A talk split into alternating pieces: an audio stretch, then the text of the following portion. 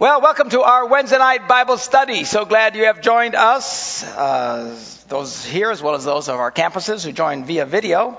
Glad to have you with us. We are in Second Kings, and we are in the second chapter.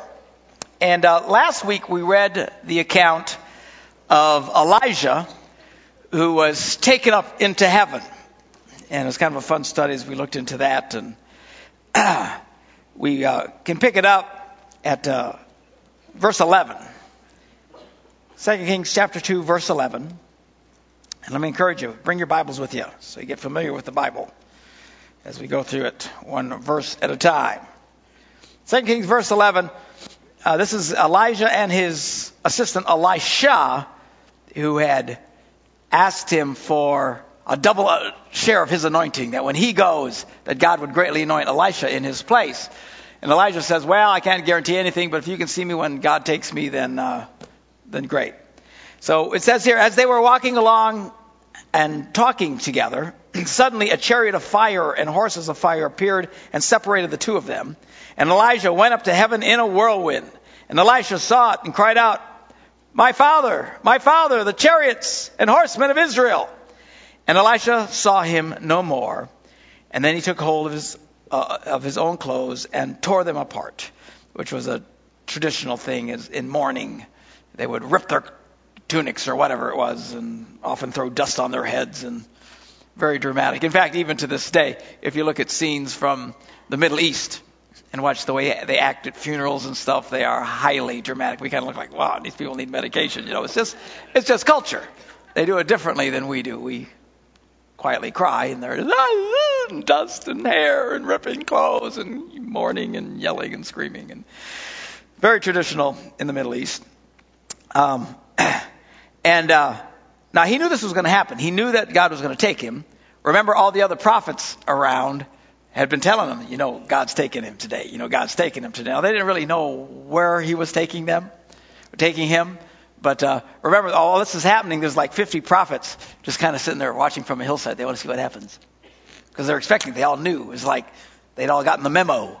Elijah's going today in a dramatic fashion. They all wanted to watch it, so they're watching this. Uh, and then uh, in verse 13, Elisha picks up the cloak that had fallen from Elisha and went back and stood at the bank of the Jordan. And remember, the way they had come across the Jordan is they didn't look for a bridge or some shallow place. Elijah said, you know, things split apart. They walked on dry ground. I mean, Elijah was quite a powerful prophet. And uh, so now Elisha comes and he walks to the bank of the Jordan and he takes the cloak that had fallen from Elijah and he hits the water with it. And he says, Where now is the Lord, the God of Elijah? He asked.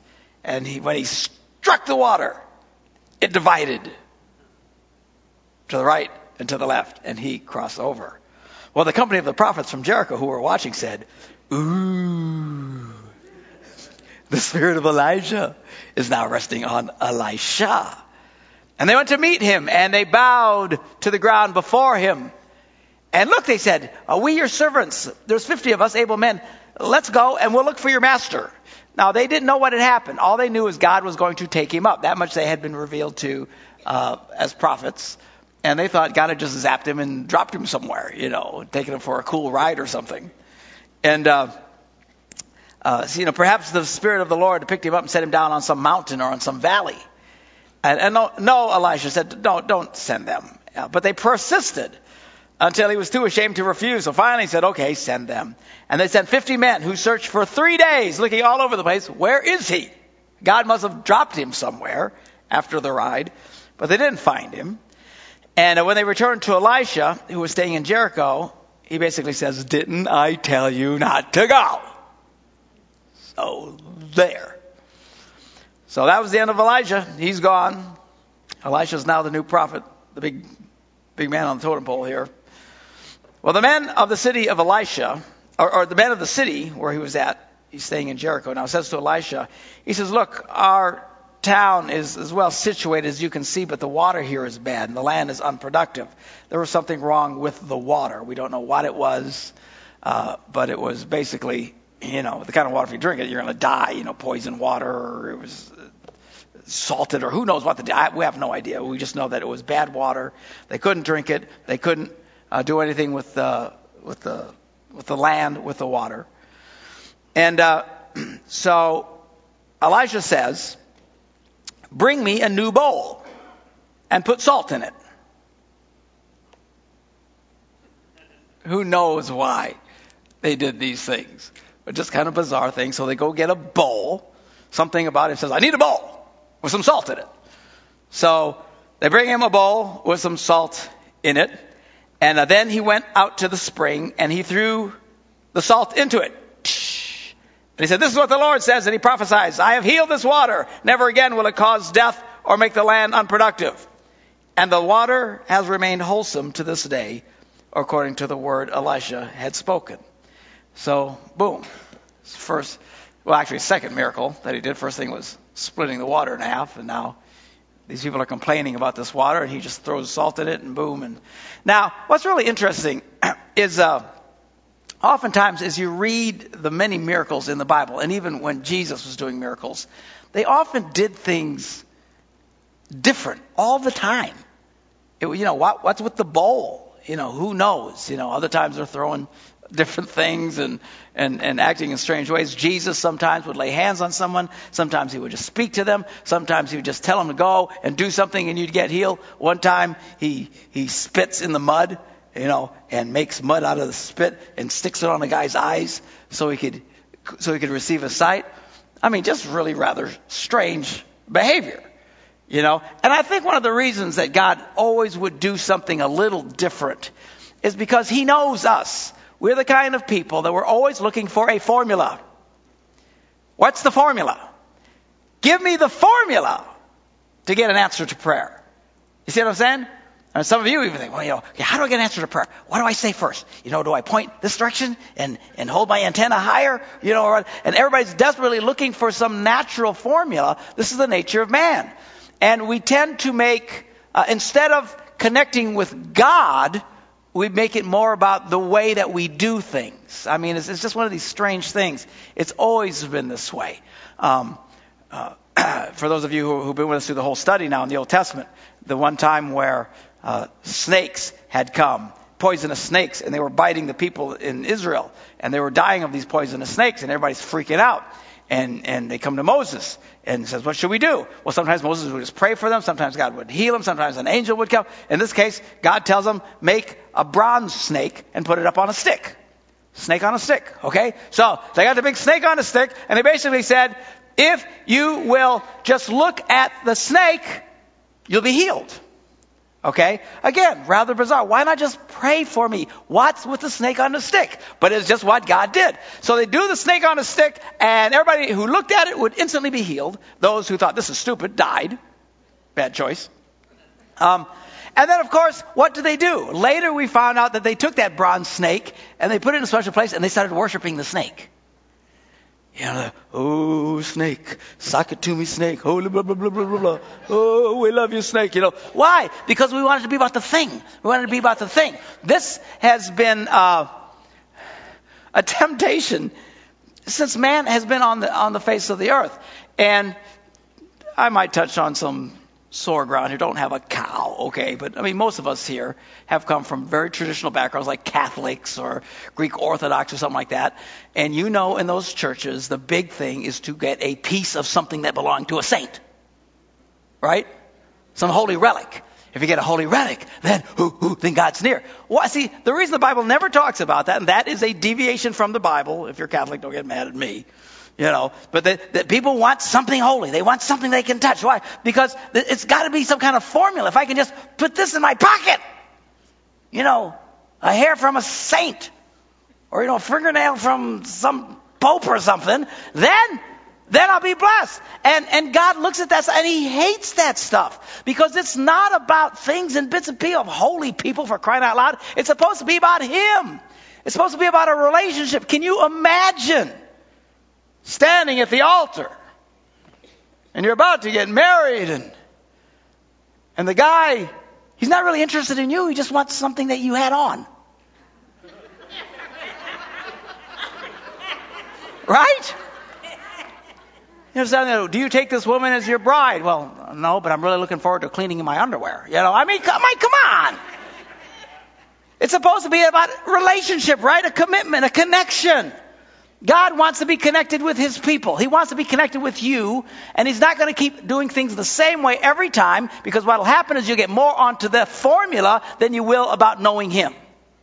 And now while we can teach about prayer, about ways to pray and how to approach God and stuff like that, that's fine. But even that, even that needs to be with a very broad brush, people. Because God will do what God's going to do. And the minute you try and put God in a box, He will kick His way out of the box. It's the way, because He doesn't want to be in a box. And He doesn't want it to be about something or some formula. If I just do this and this and this and, you know.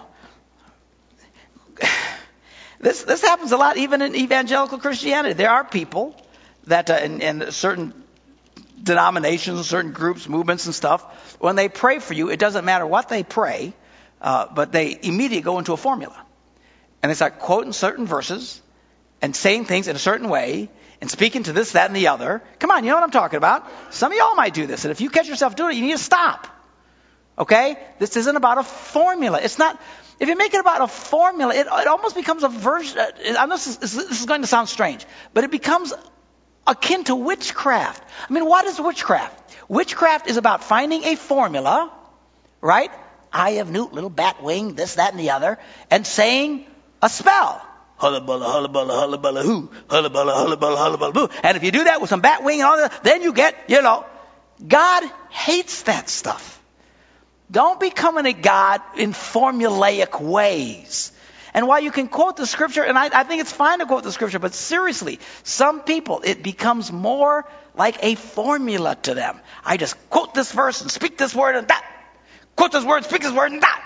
There's guys you can even get books. I don't know if we have any of our books, or if we do, we need to get rid of them. But they got, you know, how, seriously, because it's so pervasive. You know, how to pray. If you want to pray about this, quote this verse, say this, dance like that, you know, whatever it is, that's how you get your answer. And while I get the point, and it's good to know the promises of God, and I'm not against that, and knowing scriptures you can go to, not against that. I think it's great to pray God's word right back to Him.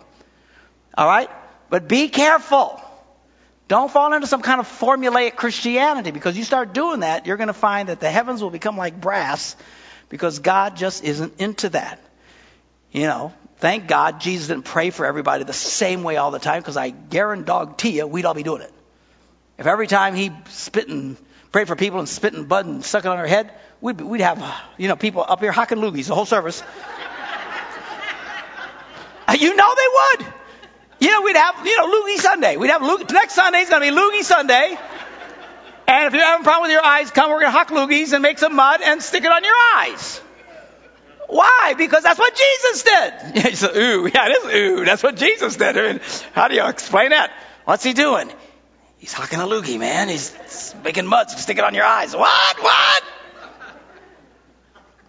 You know, just it's not about the formula all the time. We just again, while there are principles that seem formulaic, and that's okay, I'm just saying as a caution, just make sure this doesn't become about the way you pray and what you say and that you lose this connection with God.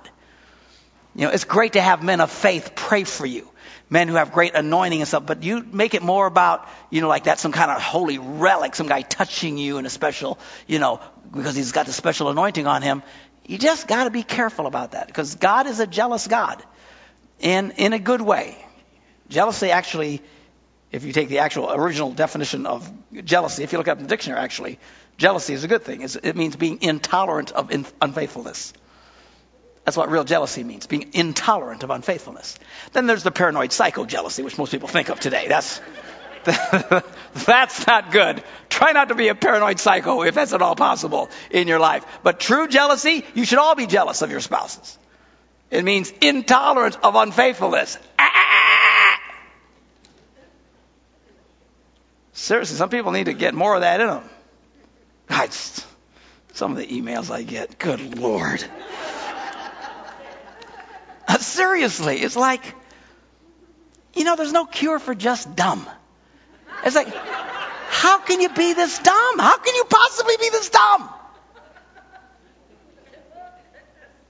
My, my husband, my husband goes, has girlfriends.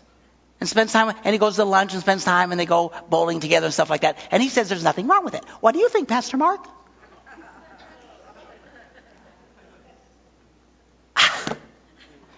Are you kidding me? She should be jealous. She should be intolerant of unfaithfulness. Your husband starts dating, you should have a problem with that.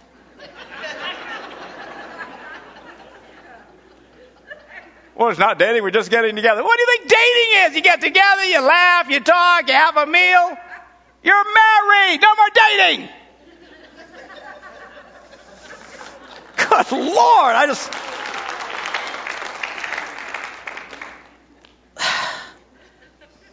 Don't know why people email me. I'm so mean.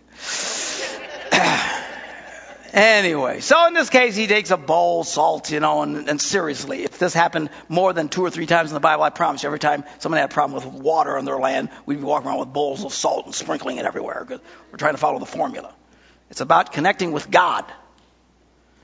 All right, so that's that miracle. Now this is the third miracle. This next one, this is not a good miracle. but very strange story in the Bible. I don't know. It's the Old Testament. They were very strange. Here's the next story, verse 23. From there, Elijah went up to Bethel. As he's walking along the road, some punk kids come out. Utes. The Utes come out of the town. There's got to be at least 42 of them. We'll see why in a second. But you know, about 50 of these kids come out. And they jeer at this guy. And they say, Go on up, you bald head. Go on up, you bald head. They're making fun of the guy because he's bald. See, that's a big sin, people.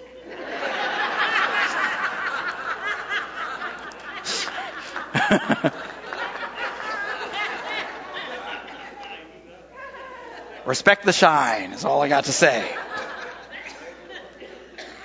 So these youths, we don't know how old they are. You know, I would think they're got to be junior high or younger. You know, because they'd be going, la, la, la, la, la, la. They're making fun of somebody because he's bald. You know, how ignorant is this? But then Elisha gets really ticked off. You don't want to tick off prophets that have great miracles in their lives, right? So this guy turns around and he looks at them. And he calls down a curse on them in the name of the Lord. Now, from my viewpoint, I'm thinking, Elisha, dude, chill. Okay? They're punk kids. You're bald. Get over it. I'm serious. I mean, that's the way I would look at it. But, you know, this guy, prophets are a little strange. He turns around and he curses them. And then he goes away. And then two bears come out of the woods and mauls 42 of them. Whoa. Wow, it's a little severe, don't you think? For going, la, la, la, la, la, la. I, I don't know. Anyway, that's what happened. I bet you nobody did it again.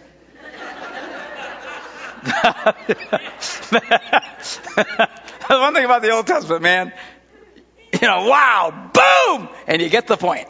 Yes, don't do that again. All right, then he goes to on to Mount Carmel, and from there he returned to Samaria. All right, now chapter 3. Joram, son of Ahab, became king of Israel in Samaria in the 18th year of Jehoshaphat, king of Judah. And he reigned 12 years. So again, we got the two kings, the north and the south kingdoms. Uh, Ahab was a real slime bag. And finally, after God was so patient with him, and it's great to read this stuff because if God can be this patient with these people this bad, he can be pretty patient with you. But anyway, he just finally, this guy had gone over the line so much, you know, judgment came, the guy was killed in battle. So Joram, his son, becomes king in Samaria. Jehoshaphat, which is a pretty good guy. Remember Jehoshaphat? We read, he's the guy that was still trusting God and, and they went into battle and they put the choir at the front and they're singing and praising God and God sends great victory. This is Jehoshaphat. So again, between the two nations, and they both had serious problems and it got them in trouble, but Israel was much worse, the ten tribes to the north, than Judah uh, uh, and uh, Benjamin were to the south. But uh, so anyway, so talking about Joram. Now in verse 2, he says, He did evil in the eyes of the Lord, but not as his father and mother had done. You know, Jezebel and Ahab, these guys were really bad. So he was bad, but not as bad as his parents. Uh, because he did some good things. He got rid of the sacred stone of Baal that his father had made. Nonetheless, he clung to the sins of Jeroboam, son of Nebat, which he had caused Israel to commit. And he did not turn away from them, so he still stayed in uh, degrees of this uh, false idols and basically Satan worship. It's very strange stuff. Uh, so anyway, now Mesha, king of Moab, raised sheep. This is what he did. And you remember these kings. Um, you know, this is more like the Middle Ages kind of. There were kings everywhere, you know, and these are basically guys who had, you know, they were property owners and they had people around them and they, you know, da da da da. And often to keep peace between the kingdoms, they would work out treaties with each other, and because they were always fighting these people. Uh, so anyway, he um, his part of the deal is that he had to supply the king of Israel with a hundred thousand lambs and with the wool of a hundred thousand rams, lambs and rams. So that was part of the deal uh, that he was supposed to do for Ahab. He wanted peace with Ahab. Ahab was psycho crazy. So anyway, Ahab dies. Verse 5. So the king of Moab then rebels against the king of Israel. He said, Well, I'm not going to do this for his kid anymore. So at that time, King Joram set out from Samaria and mobilized all of Israel. So he's going to go to war because he's not giving me the sheep anymore. And he also sent a message to Jehoshaphat, king of Judah. And the king of, he says, the king of Moab has rebelled against me. Will you go up with me to fight against Moab? And Jehoshaphat, the pretty good guy, says, I will go with you. I am as you are, my people as your people, my horses as your horses.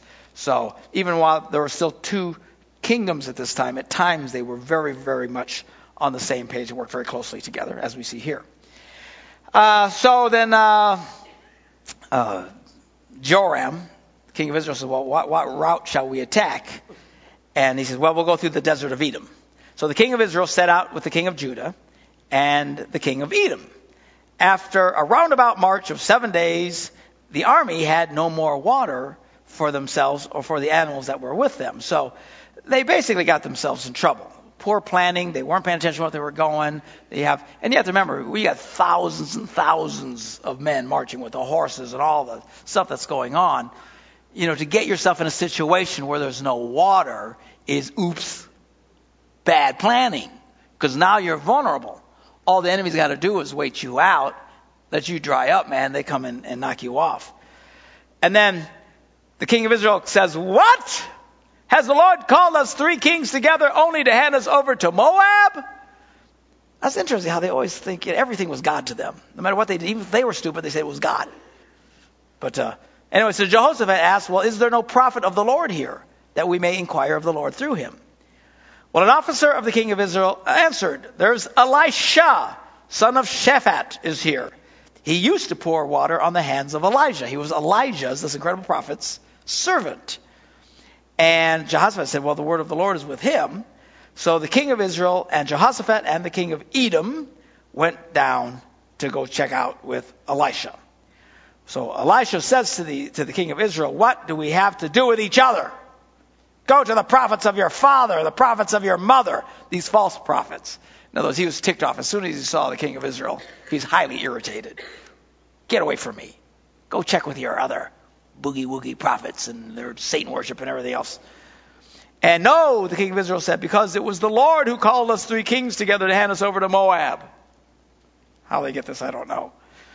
Elisha said, As surely as the Lord Almighty lives, whom I serve, if I did not have respect for the presence of Jehoshaphat, king of Judah, see, I like him. If it weren't for him, I wouldn't even look at you people or even notice you. But as it is, I'll help you out. So he wants to get in the presence of God. He wants to prophesy. And the first thing he asks for is for a musician. Now bring me a harpist. Now we've seen this with David. Uh, you'll see this time and time again that oftentimes these people uh, would want music playing to help them get into a spirit of prophecy. Very, very interesting. So music is a powerful thing. It's a wonderful thing. Obviously, we use it whenever we enter into the service, and it's our time of singing and praising and worshiping. And um, uh, there's just something special about it. A lot of people, when they pray, they'll put on some soft worship music or something, and it helps them to stay in tune. So this is something that's gone on for thousands of years. So they couldn't pop in a CD, so they had to get a harpist. So the harpist comes in and he's playing, and then the hand of the Lord comes on Elisha. And he said, This is what the Lord says Make this valley full of ditches. For this is what the Lord said You will neither see wind nor rain, yet this valley will be filled with water. And you, your cattle, and your other animals will drink. This is an easy thing in the eyes of the Lord. I love it. Again, bizarre instructions. Again, it's like every time God comes up with some straight, you know, the other time it was put the choir at the front, you know, this time it's dig ditches in the middle. One time God tells Moses, you know, go talk to the rock. Water will come out. Next time, hit the rock. Water will come out. Actually, it's the other way around. But, uh, uh, you know, just, it, again, constantly moving the way that God would move. I cannot stress this enough. Because he doesn't want you to get caught up in the formula of approaching God so much as being connected to him and respecting him. So the plan is, I'm going to send you water. I'm not going to send any rain. There's not going to be any wind. I just want you to go out and dig a bunch of ditches. Now, this has got to seem incomprehensibly stupid. Right? I mean, first of all, you're out there, you've been marching for seven days, you got no water. Who do you think feels like digging ditches at this point? And, the king comes out and says, dig ditch, everybody dig ditches, because there's going to be water in the ditch. Oh, you mean it's going to rain? No. Then why are we digging the ditches? Just dig them. So they go, and they all got to dig these ditches. Again, very strange things, but they wanted to obey what the prophet had said. So he's, and, and so the prophet says, this is easy, this is nothing. And he will also hand Moab over to you. You will overthrow every fortified city and every major town. You will cut down every good tree, stop up all the springs, ruin every good field with stones. You're just going to wreck this place because of this wicked nation. Well, the next morning, about the time of the offering for the sacrifice, there it was. Water flowing from the direction of Edom. And the land was filled with water. All of a sudden, just all these ditches they had dug were suddenly filled with water. Pretty cool, right? Again, something that would have happened two or three times in a row. From then on, everybody would be just digging holes and waiting for God to fill it with water. Wouldn't work, though. Now, all the Moabites had heard that the kings had come to fight against them. So every man, young and old, who could bear arms was called up and stationed on the border. When they got up early the next morning, the sun was shining on the water. And remember, this is an area where there is no water. They don't know there's no water there. I mean, I mean, they don't know there's water because there's no water. Just, so they get up and they see all these reflecting pools of water bouncing off the morning sun. The sun's got kind of a red haze to it. And uh, it says, to the Moabites across the way, the, the water looked red. It looked like blood. So they went, that's blood! These guys must have went psycho crazy! And they fought and slaughtered each other, which on occasion would happen. Armies would get mad at each other, they'd start fights, and they'd wipe each other out. We've read about it before. God would confuse. In fact, the last story was Jehoshaphat, when the king put the choir at the beginning, they come singing, he confused the armies, they all turned on each other, killed everybody. It was just the craziest thing. So, these guys, again, it's got to be reflecting. There's no water there. Look at the kind of jiggling stuff. The red is, it's blood. They've all killed each other. This is awesome. So instead of maintaining their forms, instead of uh, their battle plans and stuff, everybody just goes, yeehaw! They're all dead. So they just go running, helter skelter, crazy, unorganized, into this valley to just get the plunder. Okay? So, and that's what he yells. He says, the kings must have fought each other. Now to the plunder of Moab. But when all these guys come running in, well, the Israelites stood up. it's like, oops. and they're not prepared for this. They are disorganized, they're running, they're crazy. And then the Israelites started fighting them. And they fought them until they fled. And they're running for their lives. And the Israelites come running after them. And they invaded the land and slaughtered the Moabites. And they destroyed the towns. And every man threw a stone on every good field until it was covered. And they stopped up all the springs and cut down every good tree, just like Elisha had said. Only Kir Harish was left with its stones in place, but men armed with slings surrounded it and attacked it as well. When the king of Moab saw that the battle had gone against him, he took with him 700 swordsmen to break through to the king of Edom, but they failed. Then he took his firstborn son, who was supposed to succeed him as his king. We do not know how old this boy was. He could have been a baby, he could have been a young boy, he could have been a teenager. We have no idea. But again, to show you the depravity of these people, that oftentimes we just see the fact that God sent them in to destroy a nation. We think, oh, how horrible. But you have to remember how horrible these people were. These people like were all over the line. So this guy in a desperate effort to attract his gods to help him, takes his firstborn son and sacrifices him on the city wall. Human sacrifices. I mean, these guys were very, this is a very depraved nations that they were fighting against constantly. Uh, and the fury against Israel was great, and they finally withdrew and returned to their own land. And that's the end of that story about Moab. Fascinating. Uh, next Sunday, or next Wednesday, when we pick it up again, now we're going to continue to read some of the stories, uh, the miracles of Elisha, and there's one after another. He is quite an amazing prophet. Uh, one can almost say, in, in some areas, he outproduced Elijah, but Elijah is always ext- ex, uh, held in much higher esteem than Elisha. In fact, you almost never hear about Elisha from here on out always talked about Elijah. He's the one who held the great thing. And as we talked about last week, this is when, you know, John the Baptist came. He was coming in the spirit of Elijah. This is the one that they held with great esteem. And uh, it wasn't always about the miracles. It must have been about the way this guy was so intense in confronting evil in his nation. So anyway, we'll pick this up, chapter 4, next week.